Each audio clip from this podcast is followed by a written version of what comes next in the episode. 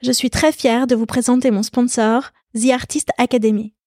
L'écriture tient une grande place dans ma vie, et j'ai trouvé que cela faisait sens de vous présenter cette académie d'écriture. The Artist Academy est connue pour proposer des masterclass d'écrivains lus dans le monde entier, comme Eric Emmanuel Schmidt, Raphaël Giordano ou Bernard Werber. Des masterclass dans lesquelles ces grands auteurs vous partagent leurs meilleures techniques d'écriture. Cette fois-ci, The Artist Academy va plus loin, avec une nouvelle offre qui s'appelle l'Académie d'écriture. L'Académie d'écriture, c'est un coaching sur 12 mois qui vous prend par la main de la première page au point final de votre manuscrit. Vous êtes coaché par des agents littéraires et vous avez accès aux masterclass de 8 grands auteurs. Les thèmes abordés? Donnez vie à vos personnages, travailler la musique des mots, structurer votre récit. Ce programme est fait pour tous ceux qui ont un rêve d'écriture et qui veulent enfin le réaliser. Que vous soyez débutant ou expérimenté, c'est un programme qui vous aidera à installer une routine d'écriture dans votre vie, à développer votre légitimité et à ouvrir votre créativité. On parle souvent ici, dans la fin des règles, de ce moment de la midlife où l'on revient à soi pour aller à la poursuite de ses propres désirs. Si vous avez envie de rejoindre cette académie d'écriture, alors avec la fin des règles, vous aurez 10% de remise. Je vous invite à remplir le formulaire qui se trouve dans le descriptif pour avoir toutes les informations. Si vous aimez écrire et que vous avez envie de tenir votre livre entre les mains, allez-y de ma part.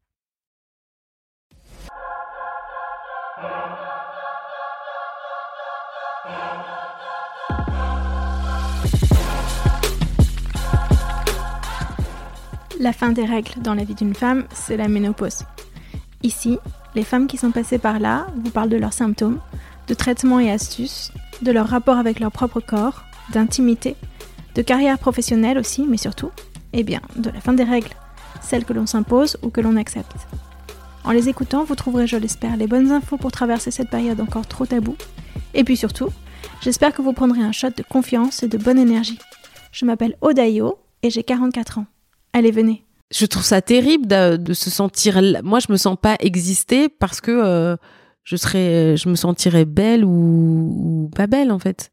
Je me sens exister parce que je fais des choses qui m'intéressent, que que je, je, je voilà, je, je, me suis construit euh, une vie euh, qui ne dépend pas que de ça, j'ai un métier où, où, j'ai été confrontée à ça, parce que quand on est choriste ou chanteuse, il faut toujours être belle, euh, toujours être mince.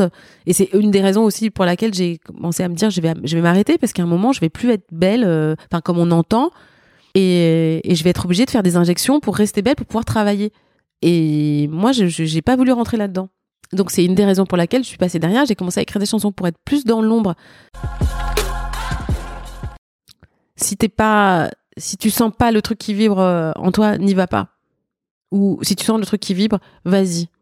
Mais mais il y a, y a, en fait il y a sept ans, je me suis donc séparée du papa de ma dernière fille puisque j'ai eu euh, deux filles d'un premier du première union et la petite euh, une deuxième union et je me suis dit ouais en fait je crois que je suis arrivée au bout il faut que j'ai vraiment envie de vivre toute seule là je je peux plus en fait vivre en couple et c'était hyper flippant parce que je, voilà, je reviens à la notion d'échec. Je me suis dit, oh deux fois là, mais qu'est-ce que je vais faire là Et donc ça a, ça, a commencé ce processus de se détacher en fait de euh, de plein de choses qu'on avec lesquelles on grandit, le couple, faire l'amour tout le temps parce que sinon c'est que c'est chelou, euh, de euh, ben, peut-être faire des petites injections parce que quand même t'as l'air fatigué.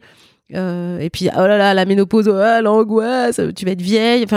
Et donc du coup de, de, de, dire bah non en fait et d'oser dire euh, ben non en fait moi je suis pas ok je suis pas comme ça je suis pas comme vous. Pardon mais euh, moi je partage pas ça. Et euh, je pense que ça a été vraiment le début ce moment là de d'un long chemin de de rencontre avec moi et de re-rencontre avec moi et de revenir à ce que j'étais déjà il y a longtemps parce que moi ça fait longtemps hein, que je suis un peu je suis un peu vénère sur certains trucs. Donc là je l'ai vraiment voilà je l'ai assumé avant, c'était, oui, ah bah, Virginie est un peu féministe, elle est chiante avec ses trucs et tout.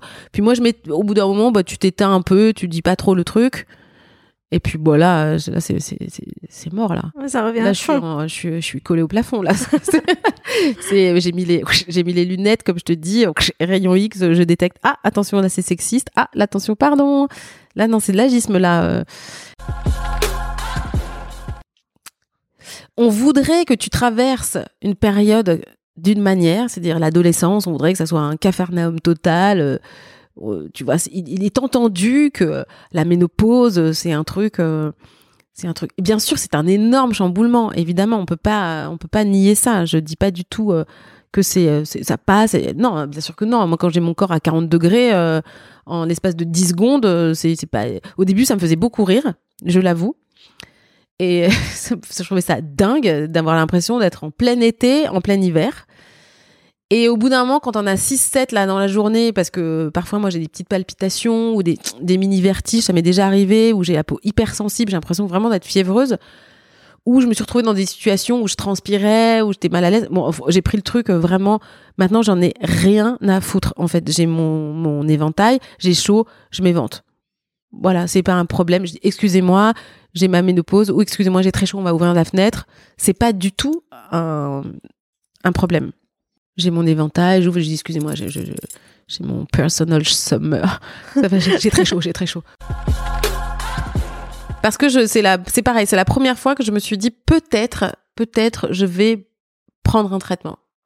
C'est-à-dire que moi, la ménopause, c'était, comme on m'a dit que c'était mieux que je n'en prenne pas, je me suis faite à cette idée et surtout, je suis pas euh, pour le fait d'en prendre. Euh, moi, je prends très peu de médicaments, voire pas en fait. Et donc, je me suis dit, cette histoire de ménopause, c'est quand même mon corps qui se transforme, donc j'accueille le truc et je le traverse comme je peux.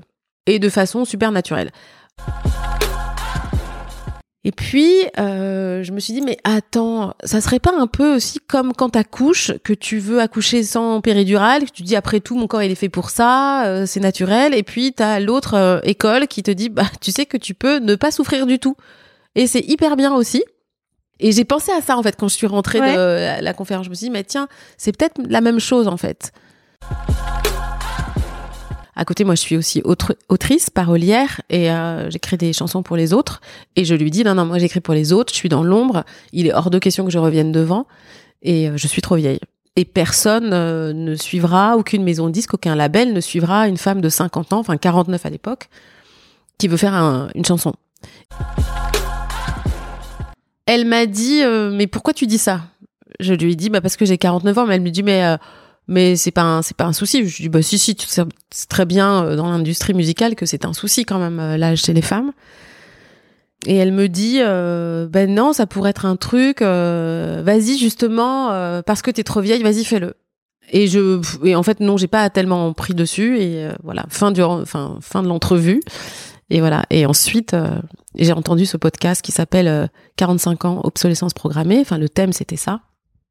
Et et là, il y avait deux personnes invitées. C'était euh, Sophie Dancourt de J'ai Piscine avec Simone et Marie Charel qui a écrit euh, Qui a peur des vieilles. Et là, ça a fait tilt immédiatement. Je me suis dit, en fait, voilà mon sujet. Donc, Donc, c'est un défi. Hein. C'est un défi. un c'est- premier titre. C'est un premier titre. Je, je n'ai aucune chance sur le papier puisque j'ai 50 ans, je suis métisse et je suis mère de trois enfants. Donc, je, je n'ai pas beaucoup de chance. Mais c'est justement là ma force. On verra. En fait, on le fait pour euh, parce qu'on s'engage. euh, on le fait parce que la, musique c'est un vecteur euh, hyper puissant d'identification.